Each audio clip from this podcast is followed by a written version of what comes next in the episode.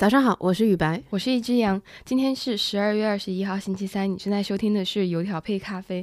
那就在周一，伊隆马斯克呢，他发起了投票，就是我应该离开推特吗？就让推特网友决定他的去留。雨白，你去推特投票了吗？像我这种看热闹不嫌事儿大的，当然去投了呀。我选了 yes，那我投了 no，我才是看热闹不嫌事儿大吧。但因为就最终的投票结果显示呢，有百分之五十七点五的网友都站在了雨白的一边，所以说。马斯克很可能会在近日卸任 Twitter 的 CEO。那回到今天的正餐，世界杯结束了嘛？所以我就想和大家数一数，因为阿根廷夺冠而笑得乐呵呵的中国品牌们，然后顺带也讲一讲世界杯的赞助玩法。那么第二条资讯，上一期我们讲了特斯拉今年何以至此，今天这一期呢，我们来聊聊另外一个巨头亚马逊今年到底怎么了。那我这边从刚刚结束的世界杯讲起，随着阿根廷夺冠，我有幸见识了史上最激动，然后以及剧情反转最快的朋友圈。就因为这场关注度极高的比赛，呃，大家都非常的群情沸腾。那么另一面呢，参与了世界杯赞助的中国品牌们也跟着笑得特别的开心。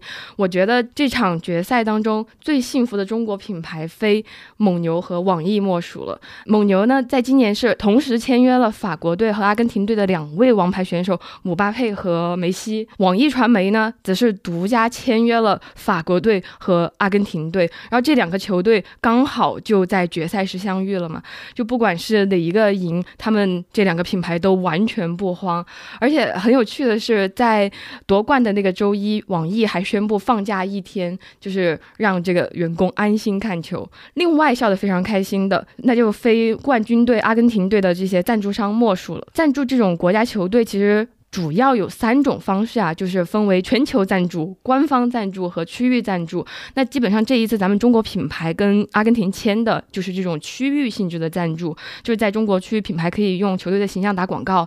那签署了这种区域合作的中国品牌赞助商呢，就有。呃，库迪咖啡、盼盼、广汽三菱、万家乐，还有万达投资，以及伊利，还有呃阿里巴巴旗下的灵犀互娱，还有就是我们刚刚在前面有提到的，就是这个网易传媒。那在这个球队的赞助里面，其实还有一家上面没有提到的公司值得跟大家讲讲，那就是万达体育，它是阿根廷足协在中国的独家商业合作伙伴。也就是说，我刚刚念的这些中国品牌的赞助，全部都是由他经手的。那万达体育，它是非常多这种顶级赛事背后的组织，就有这些赛事的营销权啊、转播权，还有在各种我们看不到的地方，就是给这个。球队比赛品牌以及什么转播方各种搭建桥梁提供服务，就真的是一个闷声发大财的组织。但是从我个人的感受上，这其实这些赞助商我记住的只有蒙牛和伊利，而且我很困惑，为什么他们俩可以同时赞助阿根廷队？后来我才知道是伊利赞助了阿根廷队，然后蒙牛其实是签了梅西。那么这两个看起来是竞品的品牌，其实都从阿根廷这次夺冠中获了益。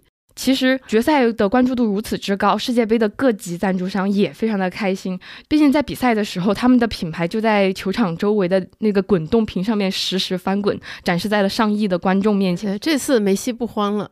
那其实对于这个世界杯的赞助和我刚刚提到的这个球队的赞助，它其实也是分等级的嘛。有国际足联合作伙伴，这个是最高级的。那这一次呢，万达就在这个合作伙伴的这个范围内。然后第二种赞助。的名称呢叫做世界杯赞助商，它就是它的赞助权益是第二全面的嘛，但是你仅限于就是世界杯，而不包括国际足联的别的比赛啊。当然别的比赛好像我们大众也不怎么知道。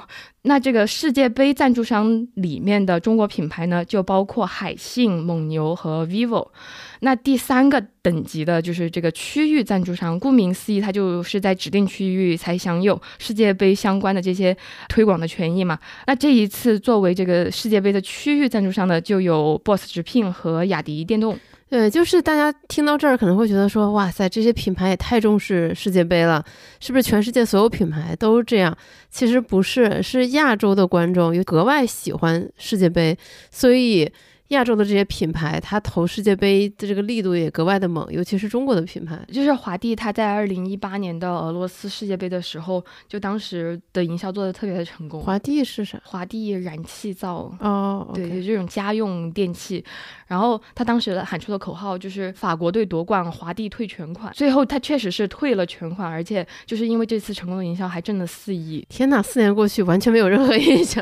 今年的话，华帝他就是赞助的葡萄牙队，好悲情，中途就止步八强还是多少强？因为压错了宝，就是华帝在今年就就一点水花都没有，而且就是他也有一点偷懒吧。就虽然说他这一次换了一个球队，但是他的营销策略还和上一次世界杯保持一致。也是，如果葡萄牙夺冠推全款吗？对，我跟你讲，这种事情就是如果葡萄牙夺了冠。这个营销策略叫做一致性，因为葡萄牙没有夺冠，所以变成了偷懒。好的，对啊，没办法，我们这些历史的记录者就是这么势利，成王败寇。既然都说到我们这些历史的记录者很势利了，那我们要很势利的来看一下这些世界上。最大的那些公司，上一期呢，我们其实讲了特斯拉今年这个股价的这个大腿斩。那么这一期呢，我们来聊聊亚马逊，因为亚马逊今年是跌掉了万亿的市值，然后呢，它就创了一个新的历史记录，就是历史上第一家跌掉万亿市值的公司。其实这种形容，这种数字，对于我们普通人来说，真的没有什么实在感，就像说马化腾身价缩水了一半。而且在我们的印象中，大部分的公司可能永远不可能拥有万亿市值，结果亚马逊一跌就能跌掉万亿。截至十二月十八日，它的市值仅为八千九百三十九亿美元。所以你可以想象，在它跌掉这些市值之前，它是一个接近两万亿这样一个体量的巨型公司。非常的夸张，而且最近还传出亚马逊即将大裁员，虽然他没有透露人数多少。根据《纽约时报》的报道说，他将裁员一万人。截止到目前啊，亚马逊他没有公开否认这个裁员规模。如果这是真的，那它不仅是亚马逊史上最大的裁员，也是这一波硅谷大裁员中最大的一个规模。但是在这个规模之余，我们要了解的一个背景数字，就是亚马逊的员工在一九年到二一年间。你猜它增加了多少？它增加了八十万，嗯，就疯狂扩张。它其实跟中国的这些互联网公司没有太大的区别，就是疯狂的扩张，对吧？要发展新业务，然后呢，核心业务其实也需要人搭建自己的物流系统等等等等。所以在一九年到二一年，它增加了八十万，这么庞大的一个员工规模。那今年亚马逊究竟怎么了呢？我们来详细盘点一下。首先，它最核心的部门电商其实是腹背受敌的。据估算，亚马逊今年在美国电商市场的份额将首次出现下滑，从去年的百分之三十八会降到百分之三十七点八。那是谁瓜分了它的份额呢？第一部分就是那些传统的巨头，沃尔玛等那些传统的超市，他们其实也一直在发力线上，在努想努力的抢。亚马逊的份额，呃，那么第二部分就是这些新兴势力，比如我们之前讲的 Shein，还有那个拼多多的美版 Term，那么他们继承了我们中国电商的优良传统，便宜、物流快、质量吧，虽然没有到多高，但是你会觉得还 OK。然后他们其实也吞掉了亚马逊不少的份额。那么还有第三点，就是亚马逊今年不仅不对商家就是和颜悦色，还涨了广告费。就是对于商家来说，如果他不付这个广告费，他其实是很难获得曝光和流量的。那你说这生意怎么做？没法做。那对于商家来说，他的唯一的选择就是，那我去别的地方再开店嘛。我不能把自己的所有的鸡蛋都放到亚马逊这一个篮子里。那这对亚马逊长期来看肯定也是不利的事情。讲完电商部门今年的腹背受敌，那么第二件事情就是。亚马逊的硬件部门，它还在持续的亏钱，终于熬不住了。据报道，裁员的重灾区也是这些硬件部门。一说到亚马逊的硬件，我们脑海中第一反应的肯定就是 Kindle。Kindle 它其实当年是希望说，通过便宜的硬件售卖，让大家都都去买电子书。这个想法很丰满，现实很骨感。到现在，Kindle 它其实也没有说。真正的能帮亚马逊赚到大钱，而且今年我们也都知道，它今年退出了中国。那么除了 Kindle 之外，还有一个特别烧钱的硬件部门，就是它的智能家用设备，可以说是卖一台亏一台。但不得不说，它真的很好用，因为我当时在美国体验，就是当你把你家里的所有的电器相关的设备都切换成 Alexa 之后。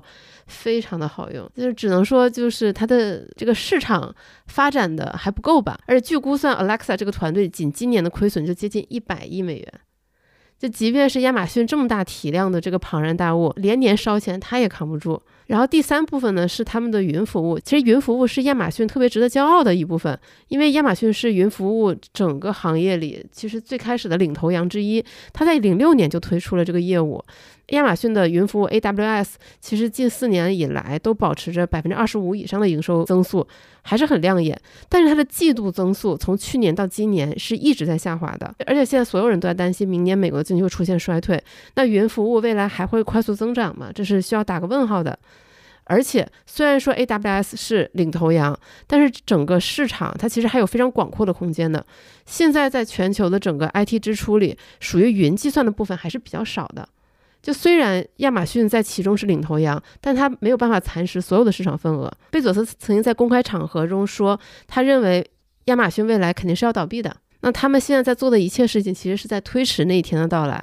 我就觉得贝佐斯非常的清醒，他和那些一直在吹嘘自己要变成百年老店的那些企业就完全不一样。上一期我们有讨论说，真正能基业长青的，能达到上百年的，其实只有教会和学校。一家企业，你想要活十年、二十年，已经是非常非常的困难。那么亚马逊其实现在应该有差不多三十年的历史。就是贝索斯，我觉得他非常的清醒，他知道想要延续一家公司的寿命是非常困难的。但是我们可以通过不断的努力，就是推迟它衰退的速度，所以他才一直说。就是亚对亚马逊所有人来说，永远是 day one，就是这就是企业家精神嘛，就是明知道不可避免某些结结果，但是还是会继续努力下去。对，其实这就像每个人的人生一样，我们都知道死亡是唯一的结局，但我们还是尽可能活出精彩的一生。好的，鼓掌！突然间上升价值，莫名莫名其妙上价值，可能这也和刚从新冠康复，对生离死别各种事情有了新的感悟有关吧。好的，好的。那我们今天的一句话新闻是什么呢？今天的一句话新闻呢，其它其实是一个视频。我国知名的烟花艺术家蔡国强呢，在世界杯闭幕的当天，在他的社交媒体上面分享了一个没有最终实现的一个概念烟花视频，非常推荐大家去看一下。嗯，很惊艳。好的，以上就是今天有调配咖啡的全部内容，我们下期见，拜拜。